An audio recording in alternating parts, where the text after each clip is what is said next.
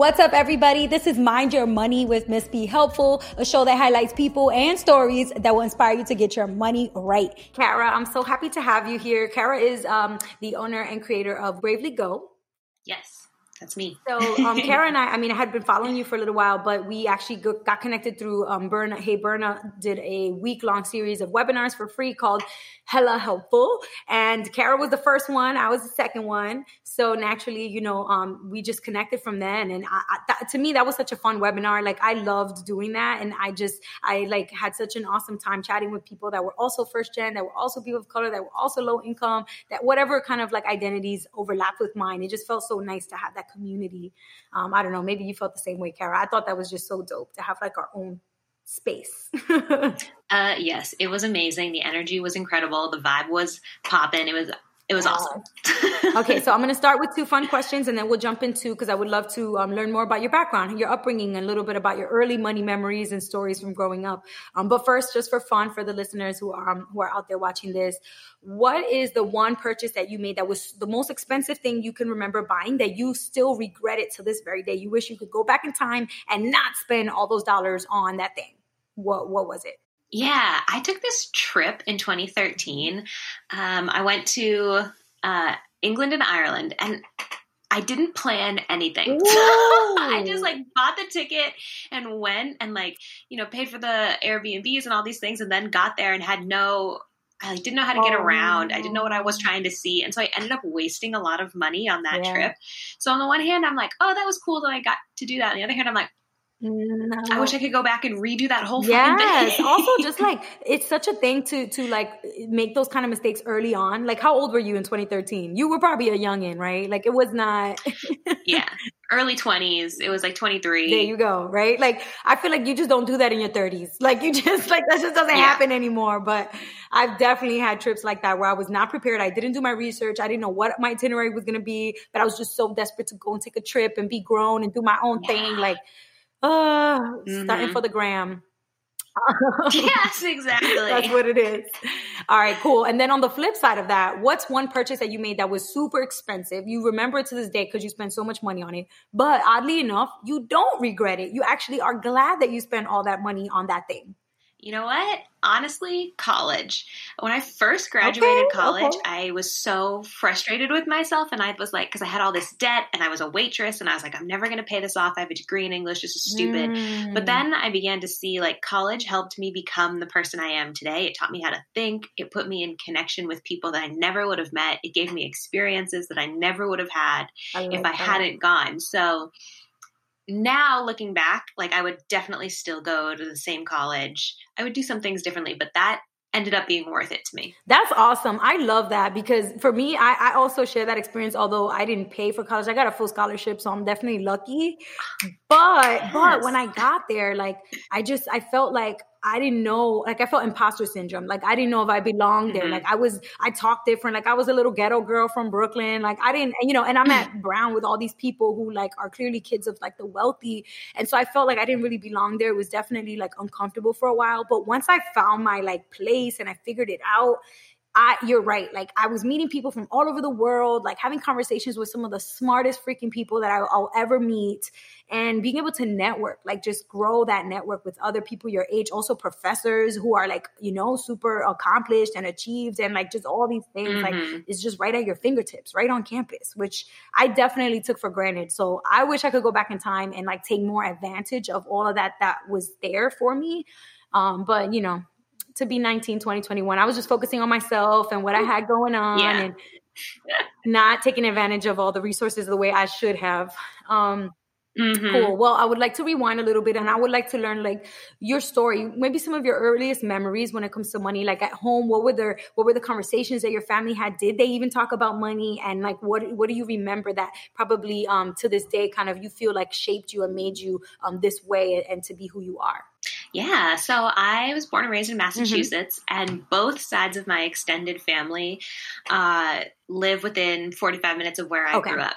My dad's originally from Dominican uh-huh. Republic and moved to the U.S. when he was 18, um, and then the rest of his siblings and my grandmother came over kind of like gradually over the next couple of years. Um, but my I grew up in the house that my mom grew up in, wow. so I'm like a, a townie in that way too. so, um, and my mom's white, and so my parents got divorced when I was two, and that kind of set the financial trajectory of the next like decade of our lives. Yeah. Um, it was a really messy divorce, and financially, my mom came out on the wrong end. Mm. we and I have two siblings, so it was my mom's single parent with three kids, yeah. and we were really low income for a while. We were on food stamps for like six yeah. years, and my mom is kind of a superhero. She like went to get her master's, and she worked, and she's a teacher wow. now, and has really turned her life around financially yeah. in some ways. But like growing up, the the clearest memories I have are like we don't have any money, don't ask mm-hmm. for that, put that back. Mm-hmm. you know, like we can't do that.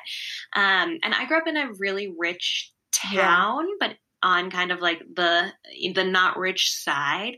So I'd go to school with all these really really wealthy people or I'd go to their houses and they have like seven bedrooms Whoa. and a pool and like a finished basement. I used to think a finished basement was just like the fanciest thing in the That's world. That's hilarious. A basement. Oh my goodness.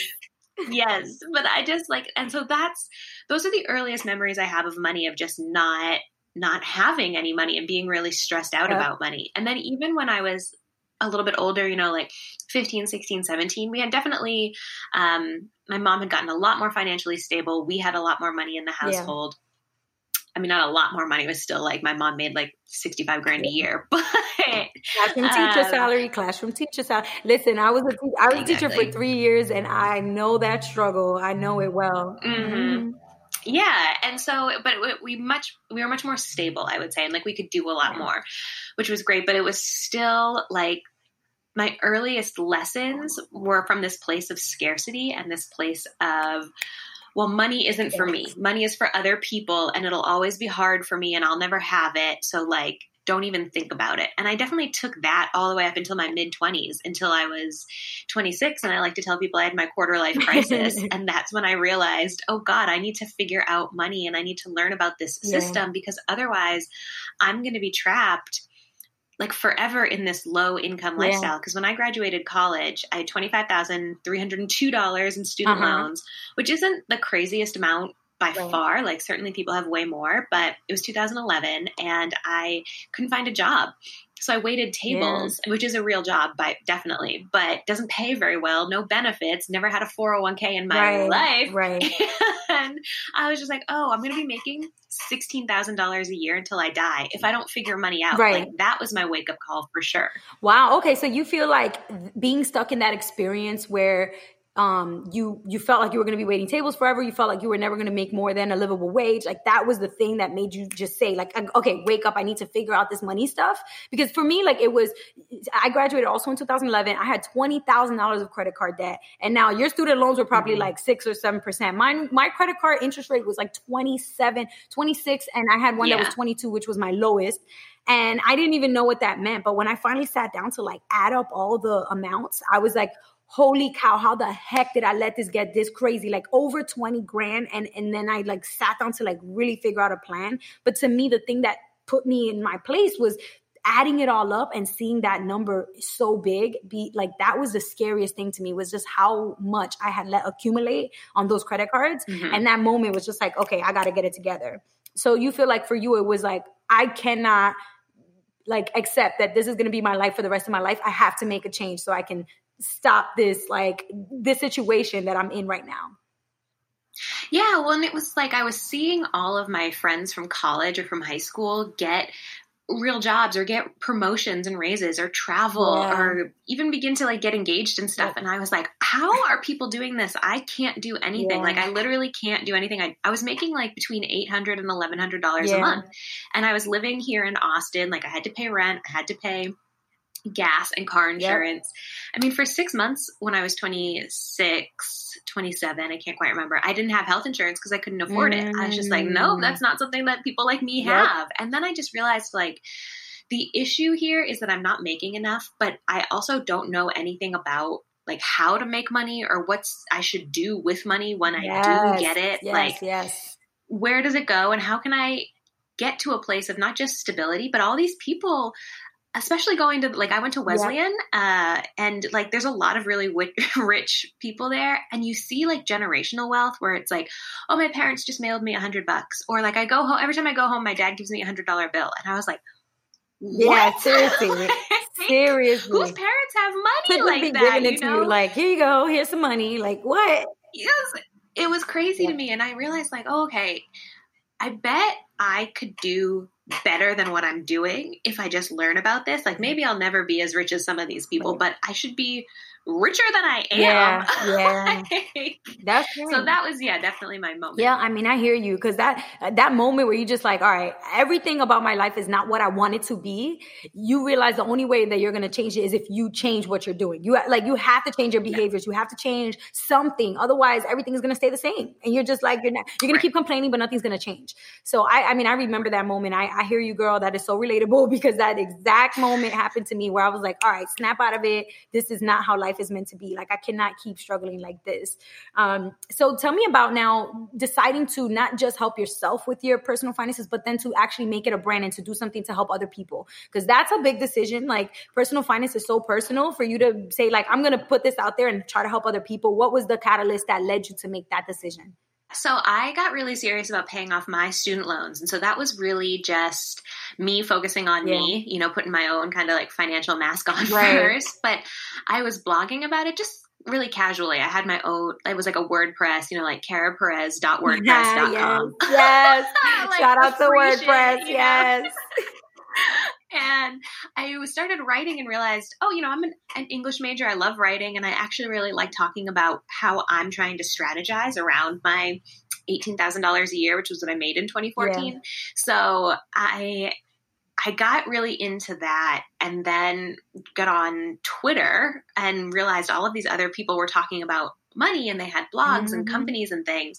But nobody that I could see at the time, again, this was late 2014, early 2015. Yep everyone was predominantly yeah. white, predominantly married, and predominantly high income. Yep. And I was like, okay, well, I'm financially single. Like, I'm dating this guy, but we're not sharing yep. money. You know, yep. like that's not something we're doing. We've been together three months.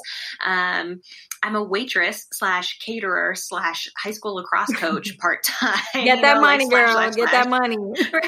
many, many side hustles in my past and I'm making 18 grand a year. I am trying to pay off this debt. Like there are no stories like me out there, you know? Uh, so mm-hmm. what I mm-hmm. wanted to do was try wow. and build a space for people like me, which whether it was like, I mean, obviously, like I have a ton of white privilege and I really want to acknowledge that, but it's like, okay, so I am the child of an immigrant. I am a woman. I am facing like all these levels of discrimination as in society. And also, I'm being an idiot. Like, I don't know how to spend my money. like, no one That's ever talked right. about this. My mom never told me. My dad never told me. Like, okay, where do I go? So I wanted yeah. to create a space for that. And from that, like it started online. I changed my blog name. I like mm-hmm. did that whole thing. And then I realized I love talking. I like being with people in person. Yeah. So I started to do events.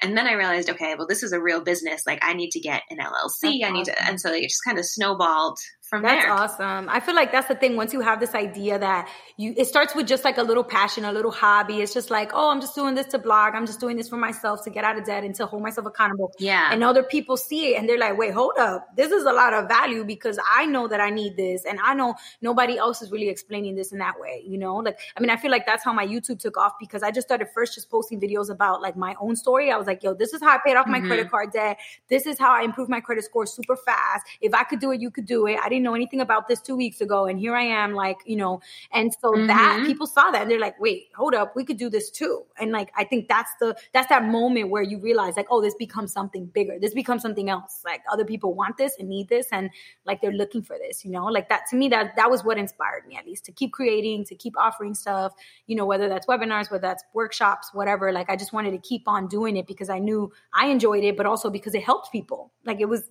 actually helping people. Yeah, yeah, exactly. I used to get so many emails and notes and comments on the blog of like, oh my God, this is so helpful that you broke down, mm-hmm. you know, like the debt snowball versus the debt avalanche, or that you talked about what you did with your paycheck, mm-hmm. like where you put every dollar, et cetera, et cetera. So, yep, yeah. that is that makes so much sense. Okay, so take us back to your waitressing. You are like realizing, okay, this is not gonna cut it. Like you had all these side hustles. What was the thing that really like that changed like what did you do to change this situation and to actually you know become the kind of person who's actually self-sufficient and independent financially what were some of the major things that you started doing or that you stopped doing the first thing I did was Google how to pay off student yes. loans faster. like, Come on, Google. To, Come on, Google. Went to Professor Google and was like, "Hey, what's going on here?" So I think, I think sometimes it's so intimidating to hear stories like ours because it is like relatable, but it's also, oh well, I, I don't, I don't know where to yes. start. So literally, I just Googled yes. it. Yes. and so I found all of these blogs, right? And um, these Twitter accounts and all of these things. and I just read other people's stories and just picked up tips. So I read, I remember reading someone saying, you know, I stopped driving mm. and I mm. started riding my bike. And I was like, oh my God, I have a bike and I almost never use it. A lot of little lifestyle changes in the very yeah. beginning. I just said to myself, you know, why not? Why, why not try right. this? And so like I had this job at a catering company, and a cool thing about catering is that there's usually leftovers, yes. and either they get thrown in the trash or people like me take them Hello. home. And so I was like, oh, I can take home all of this food, and then I don't have to buy as much food, so I can make an extra thirty dollar payment on my loans. Wow. You know, it wasn't super glamorous. Exactly. It wasn't like I magicked up an extra ten thousand dollars a month. It was like this is thirty bucks, but it will make a yes, difference. Yes, it will. Yes, it will. yes, it will. Um, and so that is that's really how I got started, and then they they just kind of compounded on top of each other literally the actions I was taking. Oh, I'm going to bike. I'm going to walk. I'm not going to go out tonight. I'm not going to get. I'm not going to give anyone Christmas presents one year. I told my whole family, I, I was whole, like, look, I'm too poor for that. I this. have a whole video about how I don't give presents. Why? Because is you just putting yourself in debt. Don't do it. Yeah. And honestly, most of the time it's like junk that people get rid of in three exactly. months. So just whatever. Um, uh, yeah, so I didn't do that for a year, and all of it it added up literally and figuratively. Yep, yep. That is so true. And I think that's the thing too. You have to start getting creative about the little things because unless you're trying to go out here and do something crazy like big to create a business or to create a bunch of money like really fast, it's not going to happen overnight unless you're going to do something mm-hmm. radical. And if you're not, if you're just going to live your normal life, then you have to start making small incremental changes. It's just like what you said. You know, for me, that was yes. meal prepping instead of buying lunch because in New York City, a mm-hmm. lunch will cost you 15 to $20 every day for one lunch. So imagine doing that every single day. You're spending hundreds of dollars every month just buying lunch, let alone breakfast, let alone dinner. So I, for me, it was meal prepping. For me, it was no, no shopping, like cutting back the shopping, cutting back going out, hanging out, brunch, all those kinds of like social, like lifestyle kind of things. I was like, all right, look, I cannot like I can't keep pretending that this is a lifestyle that I can afford to live just for the gram, just for Facebook, just for my friends. I have to be realistic. Mm-mm. I can't afford that right now. In the future, if I really want to do it, I'll be able to do it. But right now, nah, I gotta I just gotta cut it. So, yeah. you know, those are the things, those small incremental changes it's also it's a way easier place to start with budgeting and cutting out than it is with earning more money and okay. i totally advocate for earning more money like oh, earning more has changed my life and yep. i think especially for communities of color and for first gen kids yep. it's so important to negotiate for more to ask for more and to get into a high paying field that's right but I it like that's not an immediate action you can take. Yeah. You know, you can't wake up and be like, I'm earning more today. Right. I'm gonna like get a, a raise from my boss today. We don't know. Maybe you can ask, but yeah. like the boss isn't necessarily gonna be like, here's a check for 15 grand. Exactly. Versus you can wake up and say, I'm not eating out today. And exactly. so that's that fifteen dollars you can save immediately. So that I think that's so an instant win that gives you this like, oh yeah, I am that bitch. Like I'm Lizzo up in here. I can yep. do that. Yep. That's so that is so good. Like in, in my webinar I called, I, I said that, I talked about that, and I was like, you guys, like this is in your locus of control. Like what is in your like locus of control? You can't control whether your boss is gonna approve your your request mm-hmm. for an increase in salary. You cannot approve, you cannot mm-hmm. control whether somebody's going to hire you to do a side gig that's going to bring money. But what you can control is what you're doing with your dollars right now. Cut back exactly. on anything as much as you can. And when you can't cut back anymore, okay, fine. Then start generating income. But I think another another reason why that point is such a good point is because eh, let's say you skip to the point where you just start bringing in more money but you never actually learned how to manage your money that you did have. Even the mm-hmm. little, even the little bit of $18 an hour, whatever little money you had if you never learn to manage that and to control that, what makes you think that earning more is all of a sudden going to solve the, the problem of you not being able to manage what you have? It's just not. Yeah. It's not gonna. You know? It's not going to 100% yeah so that's that's that's so so so, so relevant. I think you got to start with what you can control and then eventually obviously build your way up to earning more and to adding more money. 100% i agree. Once i started making more money i was like oh this is the this is this is what i was this is what i needed to be doing the whole time was focusing on more money. Hello? Make it rain make it rain. But you know but at the same time at that point i already knew how to manage it. So i wasn't going to be responsible with the, the, more money that i was bringing in because i i kind right. of had my priorities straight at that point um, okay, well, that was that's awesome. I love those tips. I love that story that inspired you to like just get up and share with people. And like, you know, those are the types of things I feel like more people need to hear because there's so many people out there with a passion for something and they're just sitting in their house and they're yeah. just thinking about the passion, or maybe they spend some time doing it. But if you really start to share it with other people, it can become a community and a source of like inspiration and positivity for you. And I, I always encourage people to do it, even if it's literally just like a private Facebook group for other people who like to cook cook or like a little YouTube channel for your family about, you know, mm-hmm. what, but like just whatever it is, like something that allows you to have that creative outlet because it, it can be such a source of positivity in people's lives. Like it's almost like a little therapeutic, you know, to have like a little community that you can always go to. So I love that. Um, so for you guys who do not know, we bravely go on Instagram. Um, tell them everywhere else that they can find you, and then I'm going to ask you some fun question, a, a fun question at the end. Yeah, so you can find me. My website is bravelygo.co. It rhymes, bravelygo.co. Cute. And then on Twitter at bravelygo. But Instagram's my main jam, so follow me there. Yeah. Um, yeah, that's where I'm at. That's where I'm at. awesome. All right. Well, you guys know how to find Kara. So Kara, what I do is, um, for those of you who don't um, listen to the Tim Ferriss podcast, one of the things that he does in every episode, he asks the guests to, uh, if they could take over every billboard in the country and put a, a slogan on it, a motto or, or, something on there, what would they put? Um, and then also Desus and Mero do this, but they're like, put your, what would you want to put on your rainbow or in the bodega? Like, like, what do you want it to say?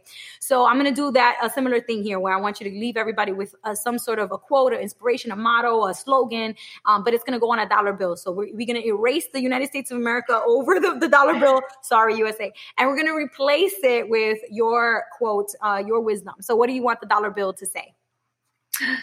Financial education is revolutionary. yes. oh my lord. Yes, yes. It is revolutionary. Hello. It's revolutionary revolutionary. It's revolutionary that. for you individually. Like obviously we have revolutionized our own financial lives yes. and it's revolutionary for generations. If you teach really your kids and your cousins and everyone, you get the whole fam involved. And it's also revolutionary yep. on a societal scale. If you're like, hey, now that I understand how money works like in the government, I can vote for this candidate that I agree with, or I can say that this policy doesn't work and we need to get that out of here. or Something, you know? So right. financial education yep. is revolutionary. That's awesome. I love that. Leaving us on a an empowering note. All right, you guys, that's Kara. Kara from Bravely Go. Thank you so much for taking the time to chat with me today, girl. I love this. Um, and keep doing you, girl. You're doing your thing. I love it. Thank you. Right back at you.